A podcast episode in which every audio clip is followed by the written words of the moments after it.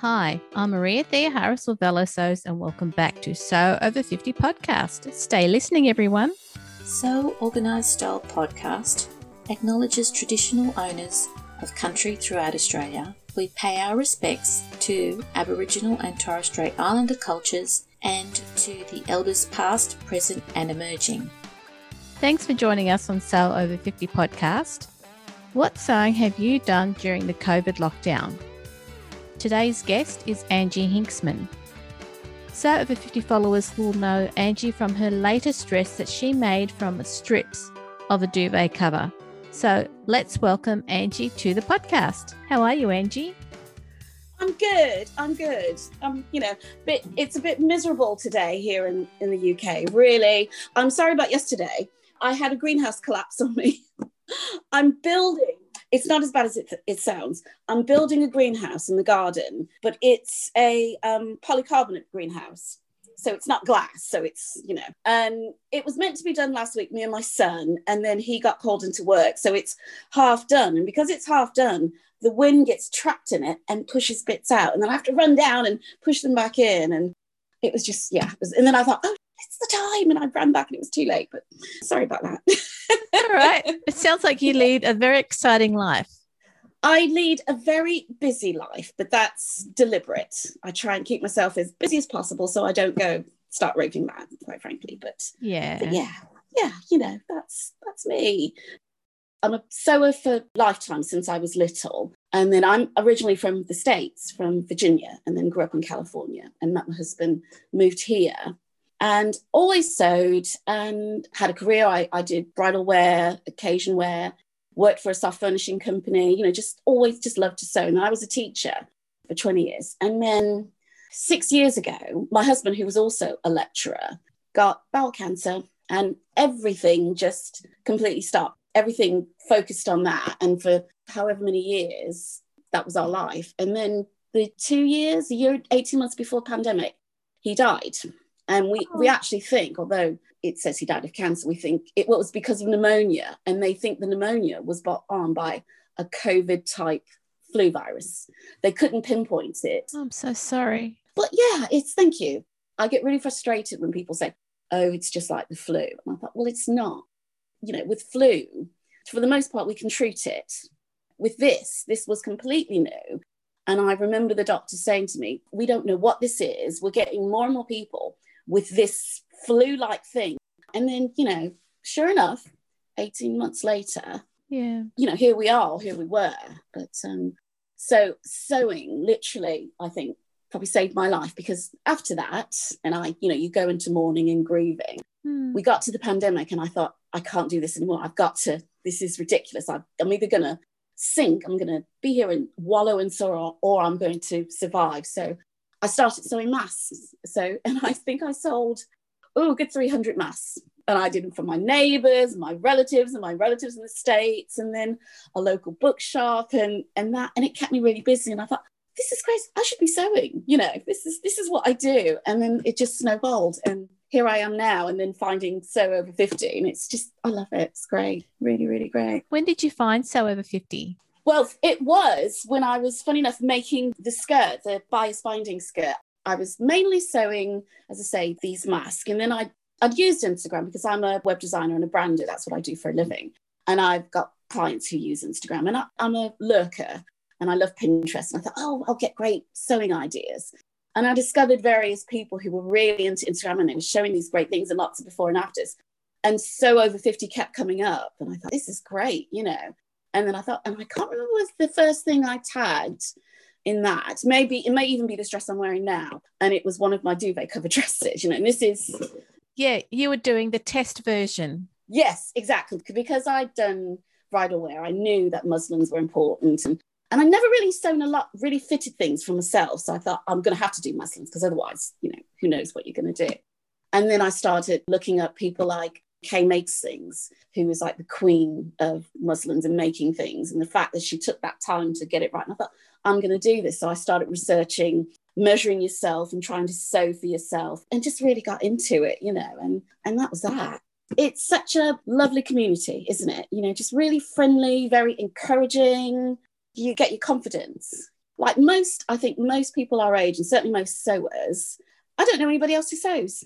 It's ridiculous, you know, and I live in this small town and I am the only person in my neighbourhood who sews, which is handy when the kids are little and they need costumes and whatever, but it's also a pain because everybody says, oh, go to Angie, she'll she'll run you up something quickly, you know, that sort of, you know, and you're like, yeah, okay.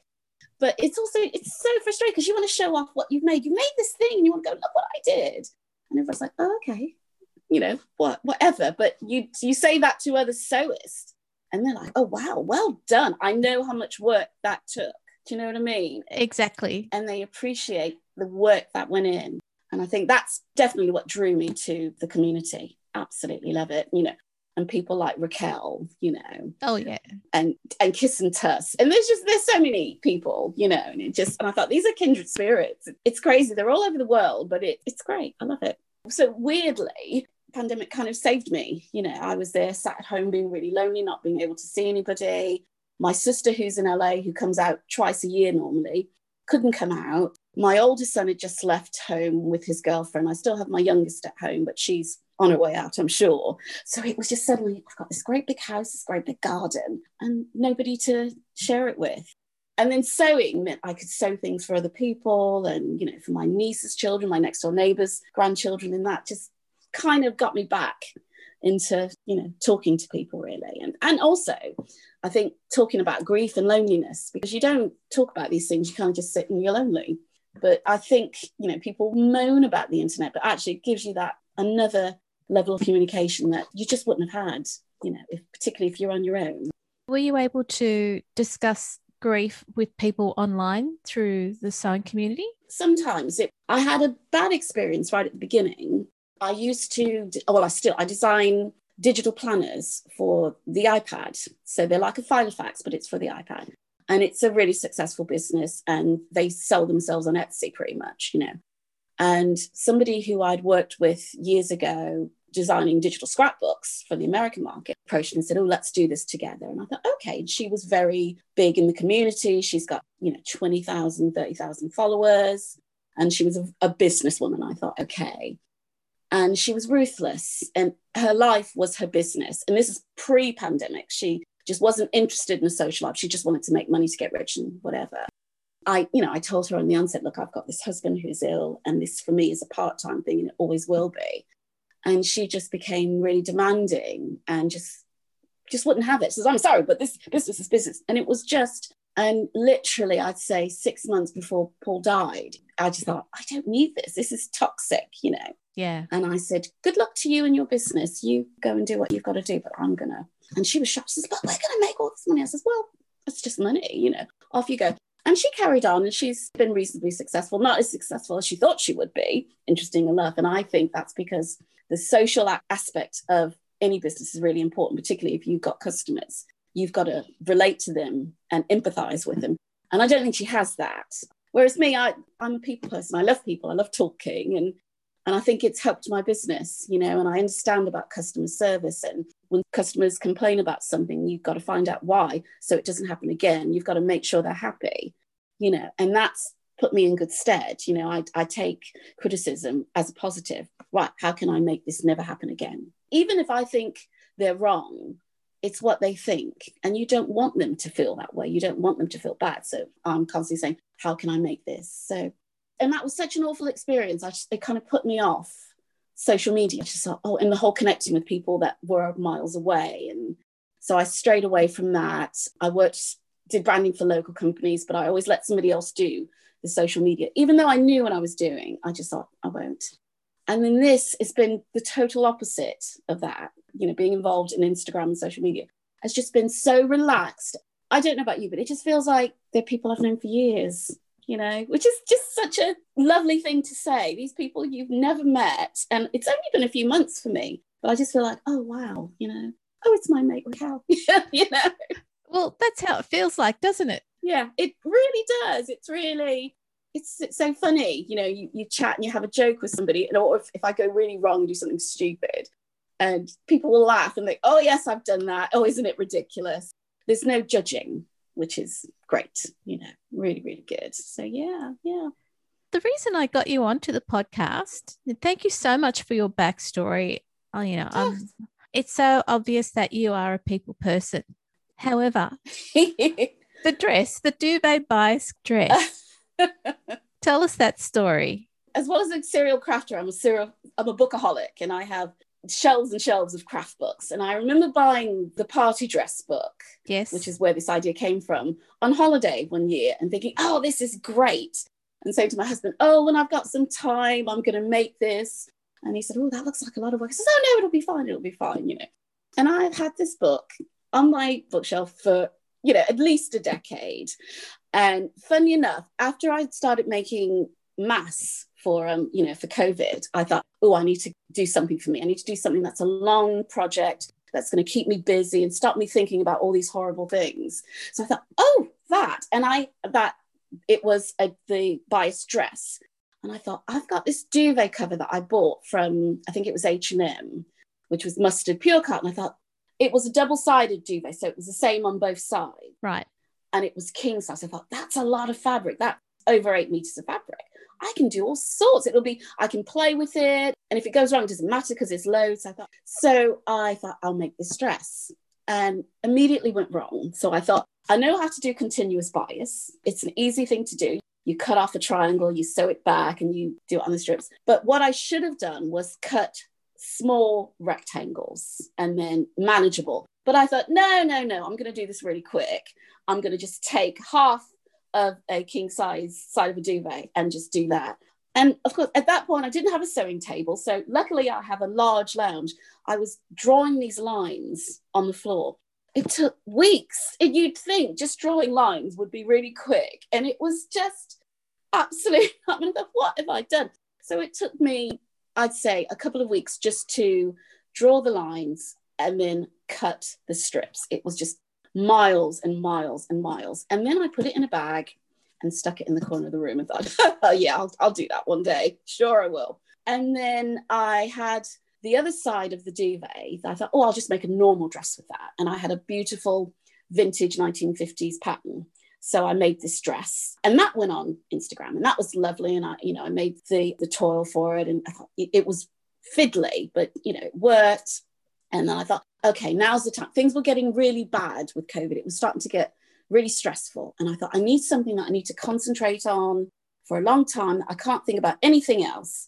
And this was great. So I, I had another duvet, which was pure linen in the same mustard. And I thought, that will make a great base for this dress because it's got, it'll have some structure. Yeah. So I did that, I cut it out, and I started sewing around these circles. I had a circle, the circle pattern from the book. Yeah. So it was just the skirt. So I cut the circle out, and then you don't need to draw any lines. They say you just go, it's almost free flow. You start at the top. So you've got maybe thirty inches, a thirty inch circle at the top, because you leave enough to sew a band on the top, a waistband. So I did the first few, and I thought, actually, this is a really nice flowing kind of movement. You put the radio on, and you have to look at what you're doing. You can't really think of anything else. You're driving this machine. For a week, I just went round and round and round in circles. And what was great was you, it didn't have to be perfect, because the base dress was mustard as well. Mm-hmm. If it showed through, it was fine. And I used cream stitching for the stitching of, so you did both long edges of the bias, and it was as long stitch as you could cope with without it puckering. And it didn't matter. There was no pinning, you know, and you got to the end. I did slightly over the, the bottom of the skirt. And because it's cut on the bias, you don't have to, to hem it, because it doesn't fray. It's just what it is. Yeah. And it was just beautiful. And what I loved about it was when the fabric's in its original state, it's just straight stripes of the pattern, mm-hmm. of this abstract pattern. But of course, when you cut it on the diagonal, it just turns into a whole different thing. And then you've also got the, the circle movement. It just became a new fabric. I just love this skirt so much. And then I made a long sash, because I tend to make long sashes for whatever I do. Yeah. It hides the fact that the dress is, isn't quite fitted. It's just, it looks fitted, but it's not really. And I can move, you know. And if I gain or lose weight, it doesn't really matter. Nobody will know. So, you're being real about it. Yeah, exactly. Exactly. The top of the dress has got this, when I put the sash on, this really wide four inch band that I scrunched together. And it just, it's slimming, of course, that's the other thing, because it's oh, got yeah. this wider band. But then also because it's this very structured circle, it's it's got all this movement, you know, it's just really, it almost stands on its own. And I just, every time I wear it, somebody goes, where did you get that? Because it's so unusual. I just love it. And I, the only thing I haven't done with it is actually sew a button on it and put a buttonhole at the top. It actually, it's pinned together with a safety pin. So I will get around to it one day. But then again, it's covered with a sash anyway, so it, it doesn't matter. I'm working on the next one now. And what's the next one? Tell us about it. It's another bias dress, but this time it's a dress rather than a skirt. And it's actually the dress on the cover of the book. And what's different about this one is she's put in strips of a coordinating or a contrast fabric. So as you're going around the circle, just randomly, you just add another colour. And then also the colour underneath is a dark colour, so it peeks through. Because you're not straight, as I said, the bottom colour gives you this pop every now and again.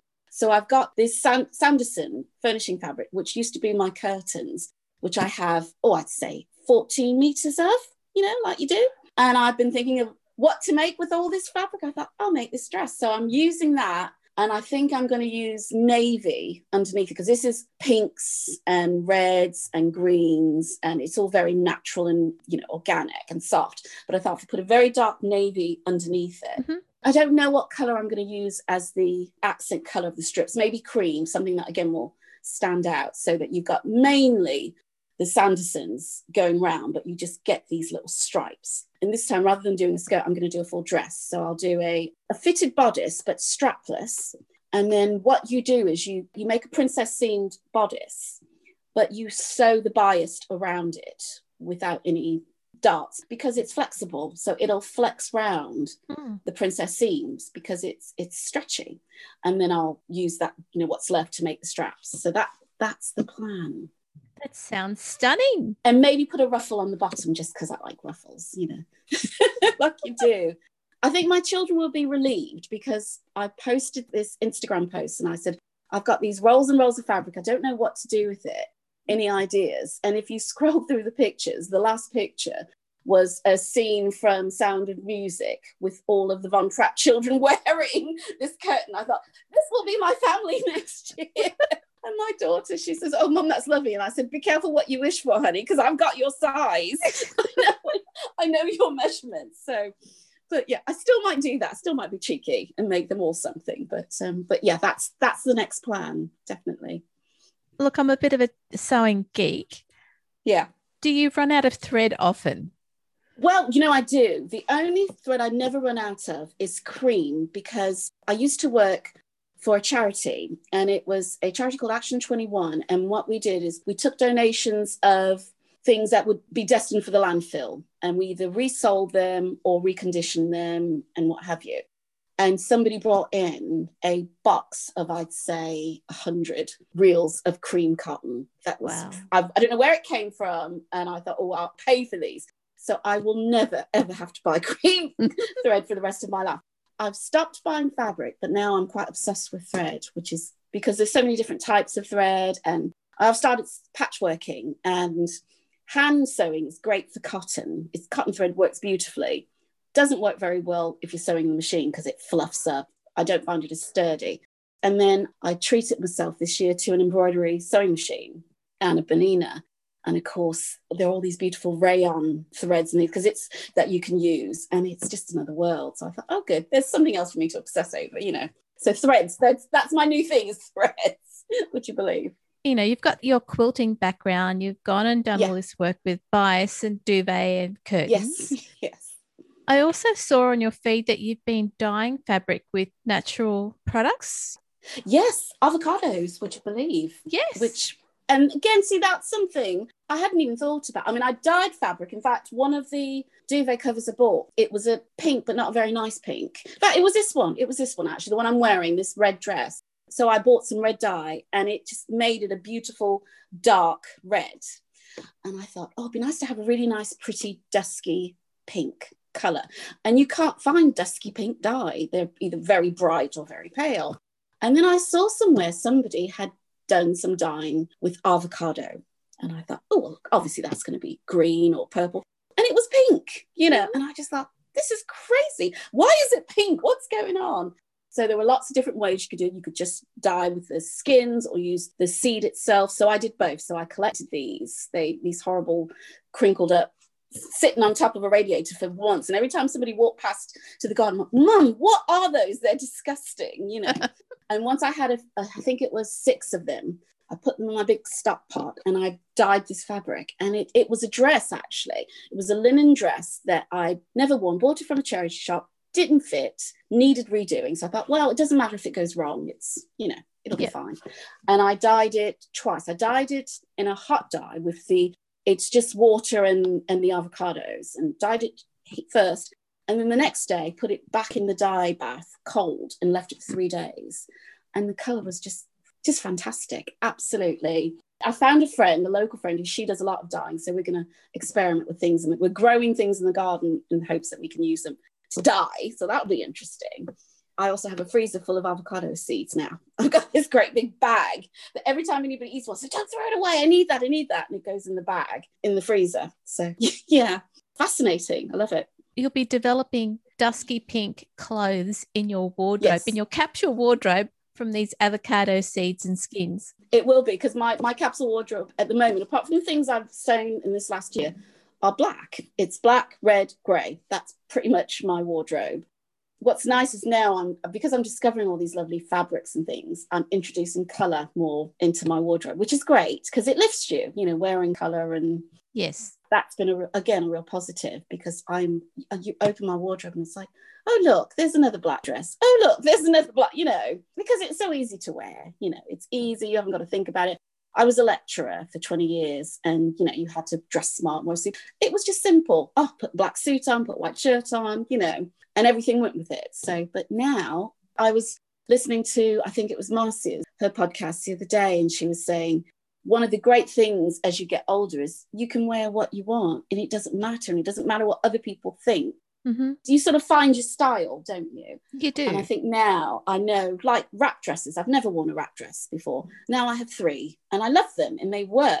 And if people don't like them, that's their problem. I know I don't wear makeup. I don't wear a lot of accessories, but I love clothes, and I love a particular type of clothes. And when you're younger, you think, oh, this doesn't suit me. This doesn't suit my age, or I shouldn't wear that. Who cares? I don't even think about whether or not it suits me now. I just think, do I like it? Is it comfortable? Will I love it? And that's that, you know. So, yeah, yeah. I mean, you went to all the trouble of making sure that your wrap dress fit, and now you've exactly. got three that you love wearing in the yeah, colours yeah. that you love as well. Exactly. I think that's the other thing about being a home sewer is, if, particularly if you sew for yourself, you know your body, you know what works and what doesn't. I mean, I was lucky when I did wedding and evening wear, because I had a couple of clients who I did their whole wardrobe. So I got to know them over years, and I knew what fitted them and what suited them.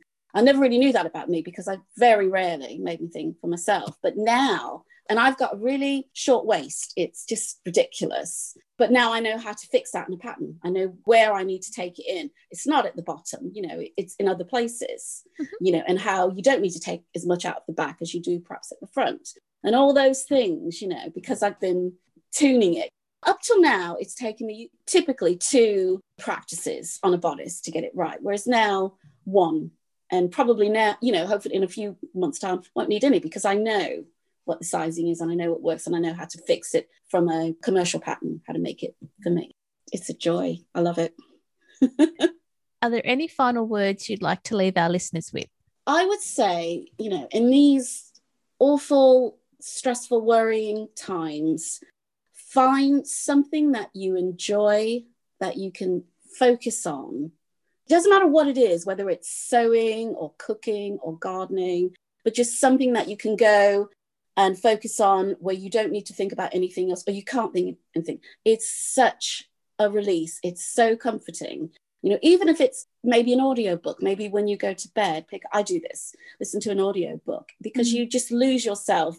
I've tried watching films in bed and I fall asleep, but whereas listening to a book, it's just, and everything else escapes. And it's the same with gardening. If I'm out in the garden, I've got so many little jobs to do. I can't think about anything else. I've just got to get these jobs done. And the same if I'm sewing something, particularly if it's something big, I've, I've got to concentrate. Or if I've started sewing bags and wallets, and because they're so tiny, they're very fiddly. So you really have to look at what you're doing, take your time, go very slow. And that slow sewing is just, it's wonderful because you really have to focus. So I would say just find something that, and, and join a community. And if you're a sewer, Sew Over fifty is just wonderful. It's great. It's so lovely to see people my age, you know, crafting and showing off their creations. It's it's great. Oh, Angela, thank you so much for coming on to the podcast. Oh, it was my pleasure. It's so lovely to meet you. Thank you so much for having me. Now, we kind of started talking, like I hit record as soon as we said hi. Oh, good. That's, that's the way to do it. Yeah. Well, I I don't like losing parts where it might just be quite organic. And I think this has been a very organic. It's, it has, hasn't it? Yes, which yeah. is nice. Yes. Did I ask you how people can find you on social media? It's just Angie Hinksman, Instagram at Angie Hinksman. I'm lucky that I grabbed my name, you know, way back years ago. So I'm, you know, yeah, that's that's me. Okay, that's great. Great, great. You're such an inspiration for someone who has had a lot of things happen to her life. Yeah, thank you. And has come through it and given people some inspiration. Oh, bless you. That's so kind. I've really felt like talking about the bias dress was almost as if I was making light of what you've been through, because you've been through so much. Yeah, but but that's that's life though, isn't it? It's it's sometimes it's these little things that you do that actually transform you or or bring things out of you that you didn't know were there. It can be the smallest thing, you know. Yeah, absolutely, definitely. It's been a, an absolute pleasure meeting you, Angie. Oh, and you. Thank you so much. It's my pleasure.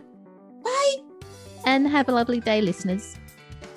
This episode of Sew Organised Style Podcast for Sew Over fifty was produced by me, Maria Theoharis, with permission of Angie Hinksman, sound by bensound dot com. You can subscribe to Sew Organised Style Podcast, but with an S, not a Z, on all good apps. Make sure you listen to Over forty, Sew Over fifty Podcast we've now published. Post any questions or suggestions you have on our Instagram account at Sew Organised Style or on our website at w w w dot sew organised style podcast dot com or on our Facebook page. We look forward to joining you in your sewing room next time. Stay safe, everyone.